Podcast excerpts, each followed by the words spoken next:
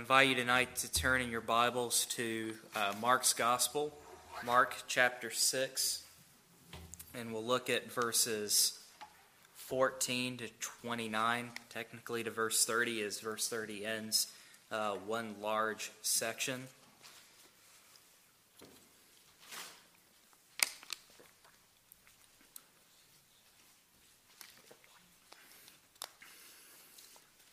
One of the things that's pretty interesting about the Gospel of Mark is that it's unfolding continuously the identity of Jesus Christ as the Son of God. And, um, you know, you would imagine that, that, as with anything in the Bible, that it would all somehow center, come back, and be directly, or at least in an indirect, direct way about Jesus. Um, and what I mean by that is that, you know, the gospel, in Paul's epistles, he's always talking about that. But this is actually in the gospel where it's recounting Jesus' life and ministry, the second of two instances in this gospel where Jesus isn't the direct subject of the story at all. Uh, in fact, the one other time where Jesus isn't mentioned is when John is, being, is preparing the way for Jesus to come. And, you know, in this passage, and then that happens relatively early in Mark's gospel. And is that fades off and Jesus begins his public ministry, you really don't hear from John again until this passage where we see his death. And it really signifies something uh, just like his preparation to what did. As you might remember from the 400 years of silence in between the ending of the book of Malachi and the beginning of the book of Matthew, that you know that that page that transitions from you know Malachi to the New Testament page in the middle to the Gospel of Mark. There's actually about 400 years of silence where God does not speak to the prophets or does not speak to his people at all. And so when John comes in, he's actually bringing forth the word of God to the people of Israel for the first time in 400 years. He's, he's representing that Old Covenant Testament as he's preparing the way for the new kingdom, covenant kingdom. But with his death, he's also showing a transition a transition from him being the focus of one ministry for the people to Jesus being that, as a cessation in one way of the old covenant, the old ways of doing things, to everything being finally and fully brought together in Jesus in the new covenant. So that's really what this passage is signifying to us here tonight that transition from the old covenant to the new covenant with the death of John the Baptist. Now, even though that might be true, there's a broader picture that I want us to have in mind. And after we read and after we pray, we'll, we'll establish what that theme is. But I just want you to know that the broader context of it is, is still that transition from the old to the new covenant with the death of John the Baptist. So, hear now God's word from Mark chapter 6, beginning at verse, let's just say verse 13. And they cast out many demons and, anointed with oil many who were sick and healed them. This is after Jesus sent out the twelve to, to preach and to heal. Now, King Herod heard of it, for Jesus' name had, beca- had become known. Some said John the Baptist had been raised from the dead. That is why these miracle, miraculous powers are at work in him. But others said he's Elijah. And others said he is a prophet like one of the prophets of old. But when Herod heard of it, he said, John, whom I have beheaded, has been raised. For it was Herod who had sent and seized John and bound him in prison for the sake of Herodias, his brother Philip's wife, because he had married her. For John had been saying to Herod, It is not lawful for you to have your brother's wife. And Herodias had a grudge against him and wanted to put him to death, but she could not, for Herod kept him safe excuse me, for Herod feared John, knowing that he was a righteous and holy man, and therefore he kept him safe. And when he heard him, he was greatly perplexed, and yet he heard him gladly. But an opportunity came when Herod, on his birthday, gave a banquet for his nobles and military commanders and the leading men of Galilee. For when Herodias' uh, daughter came in and danced, she pleased Herod and his guests. And the king said to the girl, Ask me for whatever you wish, and I will give it to you. And he vowed to her, Whatever you ask me, I will give you up to half of my kingdom. And she went out and said to her mother, For what should I ask? And she said, The head of John the Baptist. And she came in immediately with haste to the king and asked, saying, I want you to give me at once the head of John the Baptist on a platter. And the king was exceedingly sorry, but because of his oaths and his guests, he did not want to break his word to her. And immediately the king sent an executioner with orders to bring John's head. He went and beheaded him in the prison, and brought his head on a platter, and gave it to the girl, and the girl gave it to her mother. And when his disciples heard of it, they came and took his body and laid it in a tomb. And the apostles returned to Jesus and told him all they had done and taught. There's the ending of the reading of God's word. Let's pray as we seek his face. Father, we thank you again for allowing us to be here tonight. I pray that as we have heard the scriptures read, that you will, by your Spirit, work through that, but especially attend the preaching of the word as well. And I ask that you'll let the words of my mouth and the meditations of all of our hearts be acceptable in your sight. I ask this all in Jesus' name. Sure many of you have had have made a series of decisions in your life that you look back on and you typically look back on it and say, well, maybe I could have probably done something different in this situation or that. And, and here are a couple of those situations I'd want you to think about. Uh, perhaps you think about what would have happened if you took a if you were at a particular juncture, you had two jobs, and you took one job over another. You look back and you said, "Well, what would have happened if I had taken that other job from the one you took, or you went to school for education, and instead of the one you went to, you begin to think about how things might have been different if you had gone somewhere else. I've been there before. Or maybe still you made an investment at a you should have made an investment at a younger age instead of waiting till later. That sometimes tends to happen as well. But any host of decisions you may ponder, there can sometimes be a degree of regret to it. It's usually said, you know, I just wish I had done something differently. But what one of the things that we have to recognize in, in making some of those sorts of decisions is we have to reconcile as time goes on that, you know, we think about what could have been and we replay the event in our minds you know, you may become sorrowful at one level or just maybe regretful, but then you also sit back and think, well, you know, that's just how life goes. But what about those sorts of decisions that you make in life that haunt you? Those things that you think that somehow, some way may come back to bite you. How do you handle those? How do you handle those decisions that you've made that you are just so afraid will somehow, some way come back and bite you? It may not have been uh, over anything that you've done, but often our sin and doubts lead us to a darkened conscience that's haunted by our past lives, our younger selves, but that the only remedy for a clean conscience is one that's honest before God in repentance and faith seeks his cleansing, and looks for his grace. Now, not all of us do that, and we see what happens in our passage today from one who falls into the category of living with a darkened conscience instead of coming to Christ in repentance and faith.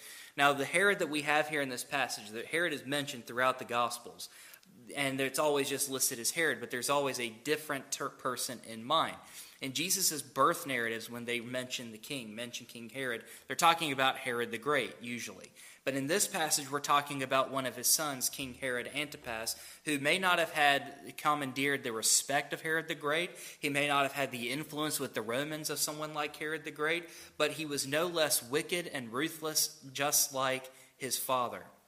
And I just want to unpack for you just a moment before we get there, just sort of the wickedness of these people. Herod the Great, being the patriarch of, of any of them, was a man who was known to squash rebellions with utmost brutality. He had seven wives himself and had children by all seven of his wives. And this man was so ruthless and paranoid that he even had three of his own sons executed because he was afraid that they were trying to take the kingdom away from him. And that's actually how Herod Antipas came to be a tetrarch of anything because it wasn't supposed to be his. This is a sort of family lineage that the Herodian dynasty is coming from. This isn't the first time we're introduced to them. This is the second time. In fact, in John Mark's gospel in chapter 3, we see there back there when Jesus is teaching that the Herodians and the Pharisees who were nat, who were enemies over those who, on the one side, being the Pharisees, who believe that the Jewish law needs to be kept, and the Herodians who say, on the other hand, well, we're Jewish, but we don't keep the law. These two natural enemies, as, as it were, come together for their one singular purpose in life, and that is at this point to destroy Jesus Christ. This is who the Herodians are, and this is who is before us here in this passage today. But the decisions that King Herod makes effectively doesn't do anything more than haunts him. And this isn't the first time that Herod is going to make such a decision in judging an innocent man. In fact, it's not the first time that a powerful man is going to inevitably execute an innocent man for simply doing what he was commissioned by God to do. And that's going to come later with Pontius Pilate and crucifying our Lord Jesus Christ, where he had truth standing at him in the face. And he still had an innocent man executed, not just for any one person seeking his life, but for the sins of the whole world. That sort of conscience that's on Herod's mind, that sort of conscience that even as it's seeking to unfold and build upon what's already been done as John has prepared the way and he's falling off the scene to make way more for Jesus. I want us to focus particularly on the depths of this man's darkened conscience, where this man's doubts, and our doubts as well, can spiral into decisions that lead to a darkened conscience. Our doubts can spiral into decisions that lead to a darkened conscience. And I want to look at that in three particular ways. First of all, in verses 14 to 16, I want to show us what it's like to live with a darkened conscience. In verses 17 to 20, I want us to see what it's like to make decisions with mixed with doubt. And then in verses 21 to 29, I want to see us to see those decisions that cause a darkened conscience. So living with it, living, living with a darkened conscience, making those decisions mixed with doubt, and then decisions that cause a darkened conscience. Let's look at that first idea of what uh, living with one is like. And that comes particularly in verses 14 and 15, where that conscience begins to confuse him. Look at verse 14. Now, when King Herod heard of it, Jesus' name had become known, uh, had, beca- had begun to become known. What's going on here, this is probably about a year elapse of time between the time Jesus has come onto the scene and the times of these events that have taken place which also ought to tell you that Herod's uh, or that uh, John the Baptist's own ministry has only been about a year in time, relatively short in the grand scheme of things. But what King Herod is actually having heard of is the sort of teaching, the sort of healing, and the sort of authority that Jesus has already been displaying. In fact, the most immediate reference that Mark is trying to get us to is to see the events that have just happened in Mark chapter 6, where Jesus is healing people in Nazareth, where he is rejected. He's sending out the 12 to do the very same thing, and he is hearing about it. The fame of Jesus is not just uh, confiding, confiding to his own hometown, to a singular place in time. Jesus' ministry in the last year has only begun to expand and build upon where he's already been and where John has already gone. The fame of Jesus is not staying just with the people either, but it's beginning to reach more and more the elites. It's beginning to reach more and more the rich and powerful. That's why Herod is, is hearing it. But notice how they begin to identify Jesus. They begin to identify Jesus as in a couple of different ways. Look at what they're saying. It's confusing here that they're calling him John the Baptist has been raised from the dead, presuming that John has already been killed. That is why these miraculous powers are at work in him. And you can almost imagine why they would make that sort of confusion. You know, if you had two people in your life that were, you know, make, doing the same same thing, you would on, on sometimes get them a little bit confused. You know, people look alike, and that you say, well, they have some of the same antics, the same sort of speech, and you know, you kind of get them confused a little bit. In fact, uh, uh, on my phone, I have a picture of my great grandfather, and or yeah, my grandfather actually, and we look really almost alike. I mean, it's it's really scary how genetics work. Um, and in fact, our temperaments have, have pretty similar too. It's again, genetics are weird. They're they're kind of scary how they work. But still, you wouldn't confuse me with my grandfather. But they're doing so with Jesus and John specifically for the messages that they are proclaiming. If you look back at Jesus' or John's ministry, he does the same thing. He's preparing people, he's baptizing them, he's preaching repentance. But one of the things that's absent from John's ministry is the fact that he's working miraculous works. That's unique to Jesus' ministry. That's not unique to John. And so, by virtue of the fact that they're saying, you know, maybe John had been raised from the dead, what they're noting here is something really important about Jesus' identity. Something about this, something about this is supernatural. Something about this man's power is supernatural. So, therefore, a supernatural work has come to where John the Baptist is now alive and now he's doing all of these things. They're making that sort of confusion because of the similarity of the message, and maybe this man has been raised from the dead. But still, others, if you look in verse 15, are saying that he is Elijah.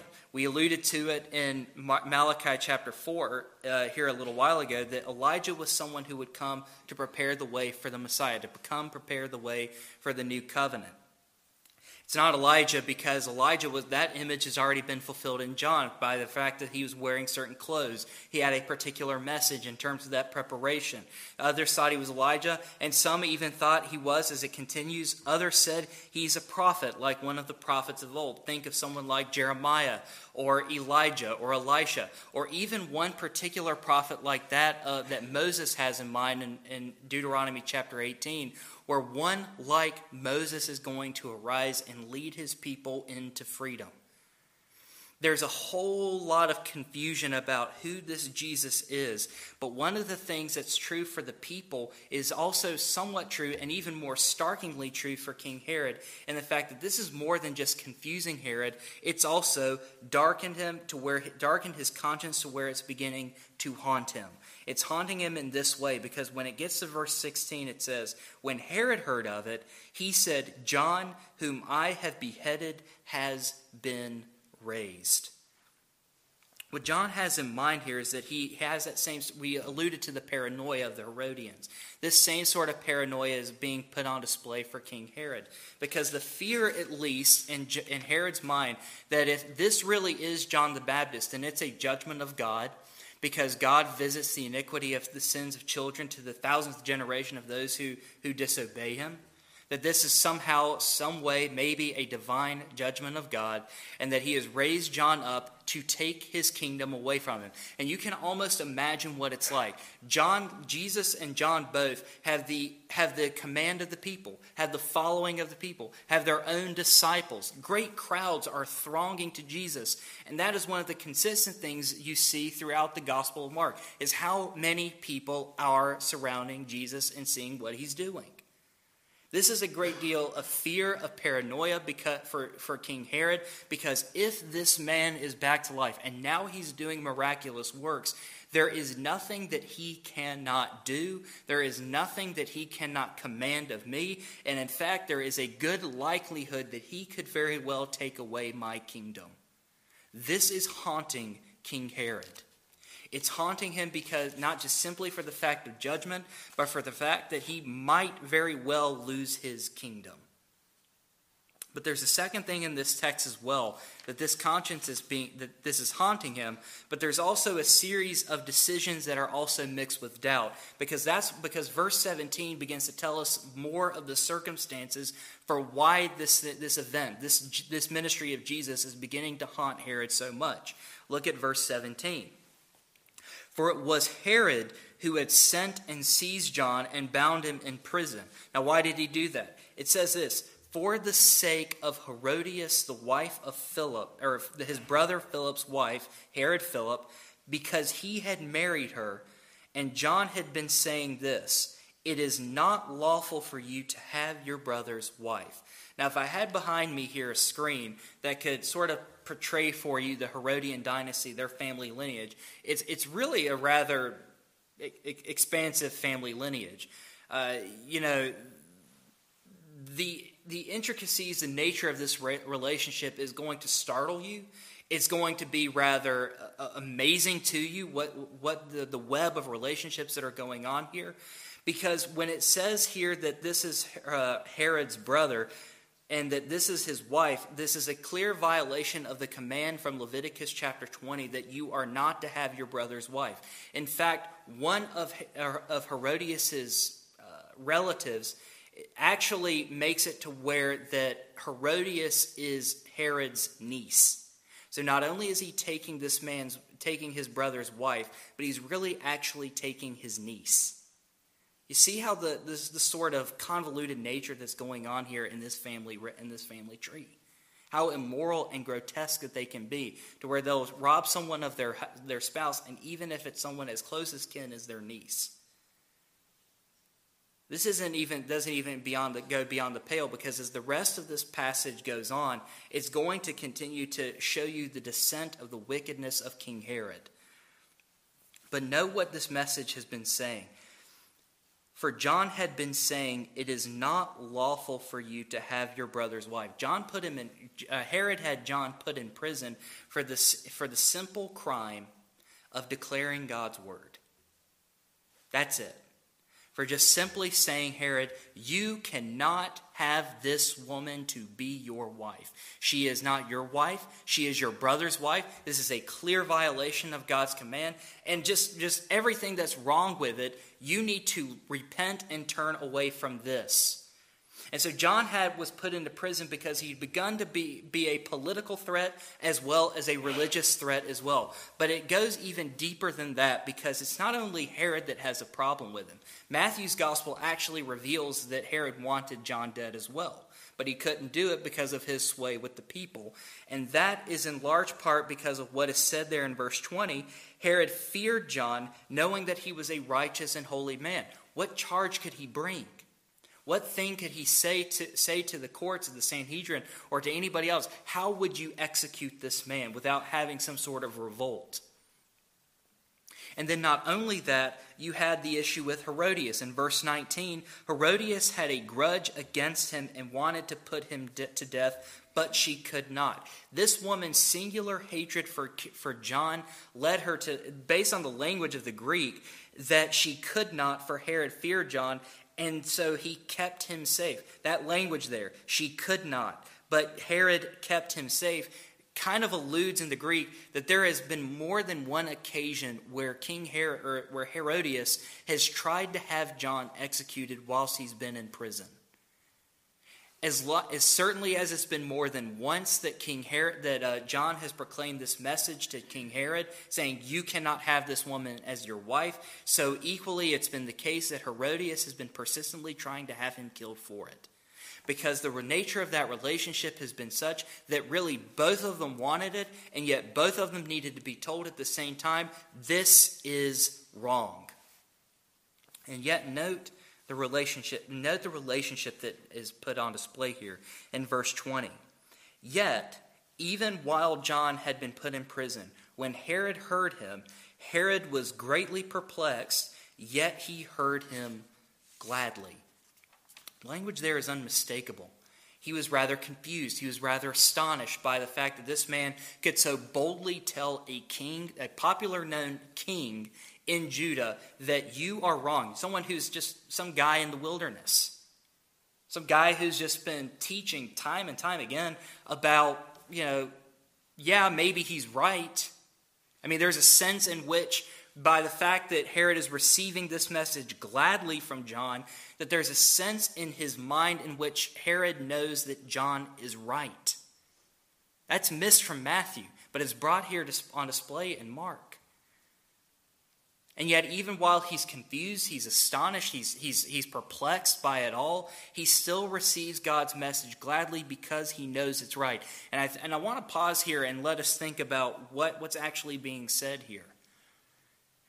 What you're actually seeing here on display is a man who has the rich riches, the power of this little area of his kingdom that's been given to him by the Romans and he knows that John is a righteous and holy man. He fears the people for the sway that he has. There's a degree in one way in which King Herod respects this man, John, for doing what he did and respects God's word for him. But as this passage later goes on to explain, that there was no change produced from it. And that teaches us something like this that respecting God and his word is dangerous.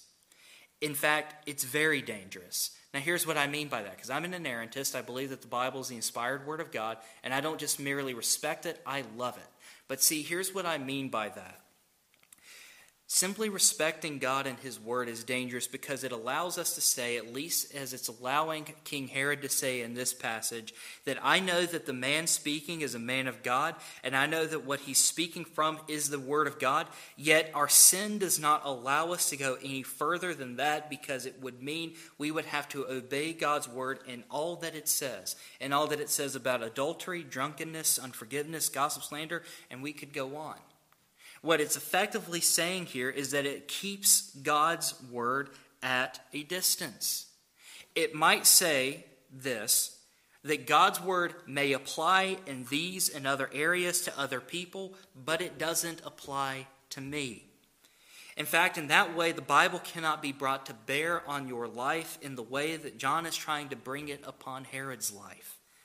And in merely respecting God and His Word in this way, sinners go unchanged, sin goes unrepented of, and Christ's message, repent and believe the gospel, goes unanswered. And if when you or someone you know hear a message like what John is preaching, or what John is, at least what he's preaching to Herod, and it's only received gladly as it's a good word, it's a, it's a nice word, it's pleasant and yet that there, it's only gladly received with no change of heart, soul, or mind. There's only two realities that such can bring us to. And that's this that either the gospel has not reached deeply into their conscience, yours or their conscience enough to make one sensitive to the call and commands of Christ, or there's no belief in the gospel at all, because ultimately those who are brought under God's word inevitably will change. They inevitably will because the Spirit is working through the Word to bring that change. And it may be difficult. And oftentimes it's really rather challenging. A believer is not one who, however, who only hears and receives God's word like King Herod, but he believes and he obeys it as well. He doesn't just sit there in confusion. He doesn't just sit there in confusion, yet receiving it gladly. He hears it, he believes it, and he obeys it, even when it's difficult so that at least what can be said, his conscience before God is clear and clean, because he says, I know thy will, O God, and I will follow you. Yet, in the third and final thing that I want us to see here is that decision is to see that the decisions that John, that King Herod undertakes is one that caused his darkened conscience to begin with. Uh, to begin with in the first place, and that begins with making a rash oath in verses 21 to 25. Look with me, if you will, at verse 21. But an opportunity came when Herod, on his birthday, gave a banquet for his nobles and military commanders and the leading men of Galilee. The opportunity, the opportune time to which is being spoken of here, is being, spoke, is being spoken in a way to refer back to Herodias' plans to have John killed. She, for a time at least, under Herod's protection, under Herod's protecting John, just let it go. She just said, There will be an, another opportune time by which I can come in and have John executed for what he's saying and what he's doing. And that opportunity came at a birthday party that was unheard of in, Jew, in Jewish cultures at that time. It was, you just, you shouldn't do it. And particularly the type of parties that Herod is putting on. He has nobles, he has military commanders and all the leading men of Galilee. It's a really rather small region, but what he is putting on display here is how great he is in his one little kingdom. He has elevated himself to a place in his mind and in his day and in his culture where he really is Herod the Great, even though he's not Herod the Great. Verse 22 continues on with this, however. When Herodias' daughter came in and danced, however, she pleased Herod and his guests the sort of dancing that is going on here is less scholars somewhat divided as to what kind of dance it is. I generally tend to go with the with the sense that it is some sort of erotic dance that leaves this man sensually aroused. I can't imagine anything else because of knowing who this man is and knowing what he's done, knowing what his own fathers and his own siblings have done. There is nothing that prevents me from believing that this was some sort of incestuous, uh, really grotesque sort of uh, arousal that Herod has on mind. And it leads him to do and say something that he really wishes by the end of the story that he had not done. To where he says to the girl, presumably, again, this is how grotesque it is. So we're somewhere between 12 and 14 years of age. This girl, he says to her, Ask me what ask whatever you ask me, I will give it to you. Up to half my kingdom. I want to see, want you to see the, the, the, the really crazy nature of this sort of thing. When Herod the Great passed, when Herod the Great died, his kingdom was divided in four ways, of which, of which the individual rulers over his kingdom were called tetrarchs, and that's what Herod Antipas was. Everything that he had was given to him under the goodwill of the Roman authorities. There was nothing that he had that he could just willingly give without the Romans' approval.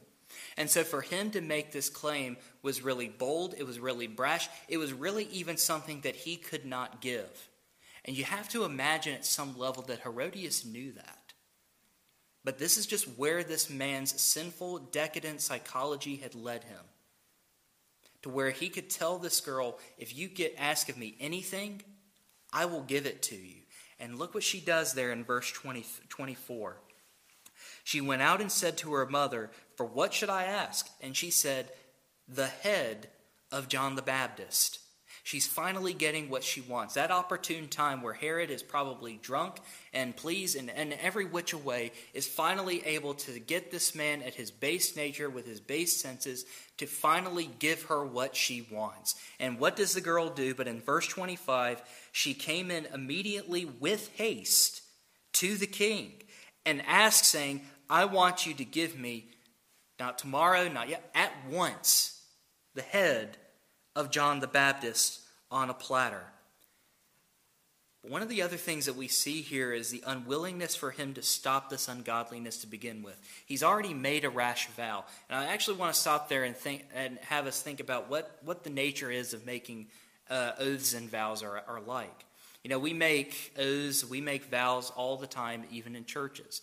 We have vows for church membership that if we, when we join a regular church, that we will vow to uh, support the ministry and discipline and oversight of the leadership of this church. That's one of the things that we vow to.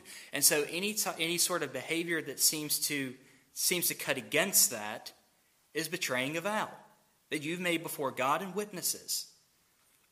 Not only that, you could say you can make a vow before God to say not watch any, any movies for a period of time. Maybe you decide to stop watching anything on screens forever, and yet what do you do? But you go off and do just that. You have con- once again broken a rash vow from God. And such a mind that can do that is not only bearing false witness against God for anybody who could say, you know, I'll take the penalties on this to, on the, of this oath if it's violated upon me. What it's saying is that God will not visit me the penalty for breaking this vow at all. And yet, that is exactly what happens here to King Herod, in that God does not deal kindly with broken vows, especially when it invokes his name. He is jealous for his name, he's jealous for his honor. And when any of us take vows before God and witnesses that we will uphold certain, certain things, we should do our due diligence to fulfill it to the nth degree possible that we can. Because what happens here in Herod's life and in his ministry is that all of that is eventually taken away from him. And that we get this. In verse 26, we see the king's reaction. The king was exceedingly sorry. He was exceedingly sorrowful because he finally realized that at this moment he couldn't go back. Because of his oaths and his guests, he did not want to break his word. He was unwilling and unable at this point to stop what was inevitable. And in fact, he didn't want, he may not have actually even wanted to. He was unwilling. He didn't want to. He didn't have the courage to basically sit up and stand up and say, I was wrong. I shouldn't have promised this. And in fact, instead of seeking forgiveness, instead of saying, you know, let me find some other way to, to, to deal with this, he just goes ahead with it. He plows through because he knows, at least at this point, that he has to do it because he would rather save his own face, he would rather save his own skin, instead of actually doing the right and godly thing by putting a stop to it in his tracks. Verse 27 says this he immediately sent the executioner with orders to bring John's head. He went and beheaded him in prison, and when the head was brought on a platter, He gave it to the girl, and the girl gave it to her mother. And when his disciples heard of it, they came and took his body and laid it in the tomb.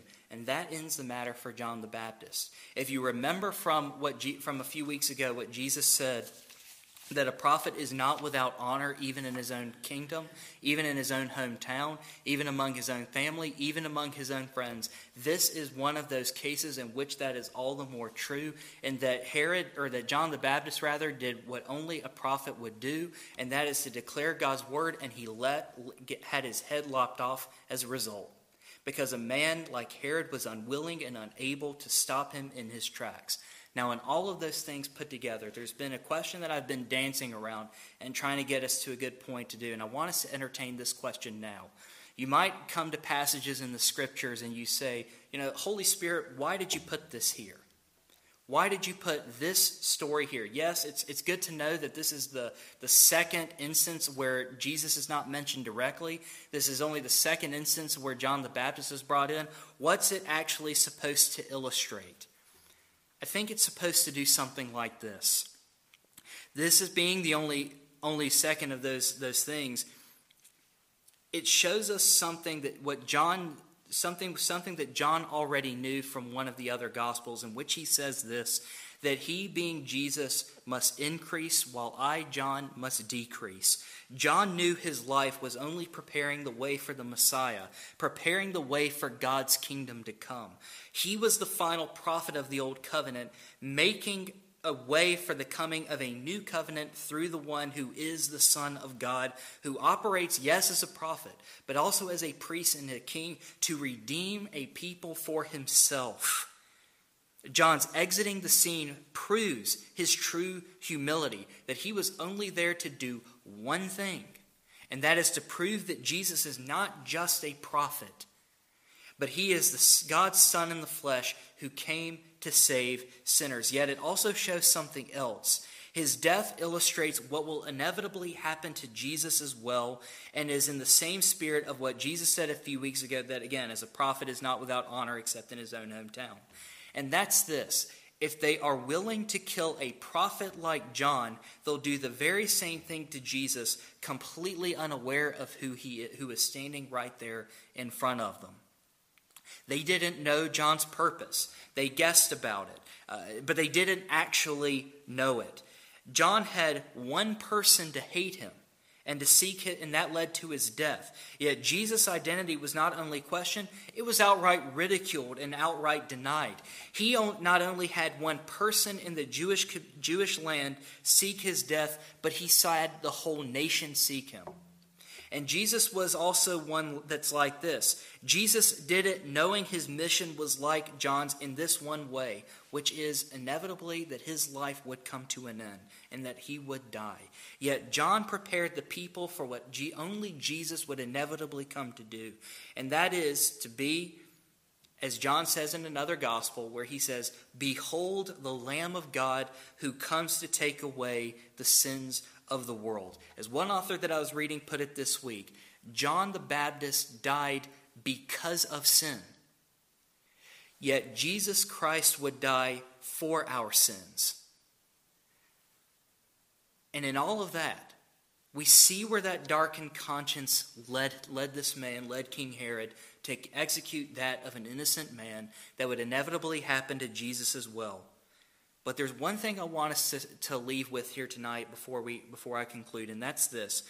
Do not resist the pricks of God's word on your conscience. Do not resist the pricks of God's word on his conscience. And the reason why I'm saying that is because if you look back at verse 20, it says that when Herod heard him, he was greatly perplexed, yet he heard him gladly because at one level he knew that John was right. And in any time that God's word is brought to bear, there is always that sense where even in, in our kicking and even in our screaming, we know that God's word is right. And that when he pricks our conscience, it's one of those telling signs of God's love for you. And the grace of our Lord Jesus Christ to you is that he gives you no peace over, your, over sin you harbor in your heart and mind. It could be something you've never told anyone before, or maybe only a few. It could be something you've done recently. It could be something you've done years ago, but you've never f- repented fully and honestly to God or anyone over it. Yet at the same time, if God pricks your conscience, then answer it in repentance and faith. That's the message of this whole gospel. That's the message of Jesus. That's the message of John.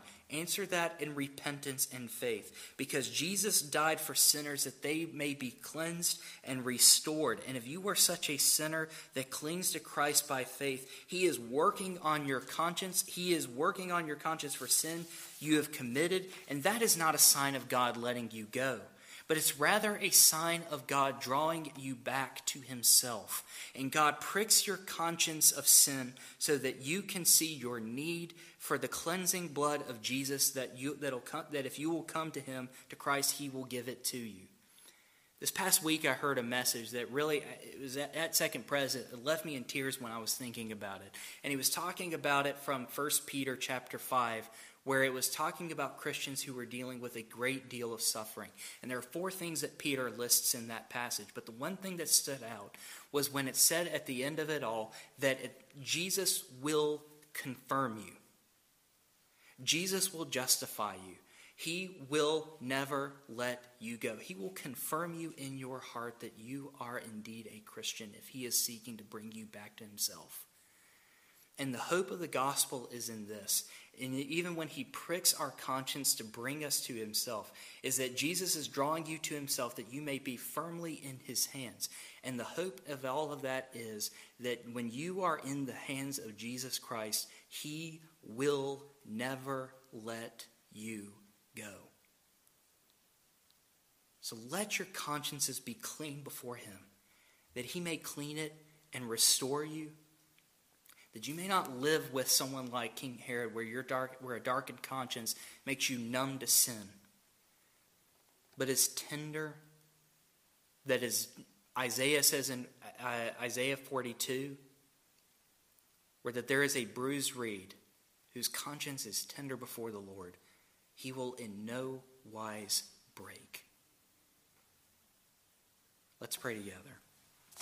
Father, we thank you that you do indeed uh, not deal with us as our sins demand, but you bring us to yourself. And I thank you, God, that even while John may have died because of sin, and how sad and unfortunate that is, that even a prophet of God cannot have the honor and respect that a, that a prophet deserves. Yet even while he died because of sin, you died for our sins. And I pray that you will remind us of that, that we might plead the blood of Jesus Christ in our own hearts and in our own minds. And so, God, I ask that you will confirm those truths in our own hearts and minds. We ask all these things in Jesus' name. Amen. Our closing hymn tonight is hymn 562, All to Jesus I Surrender.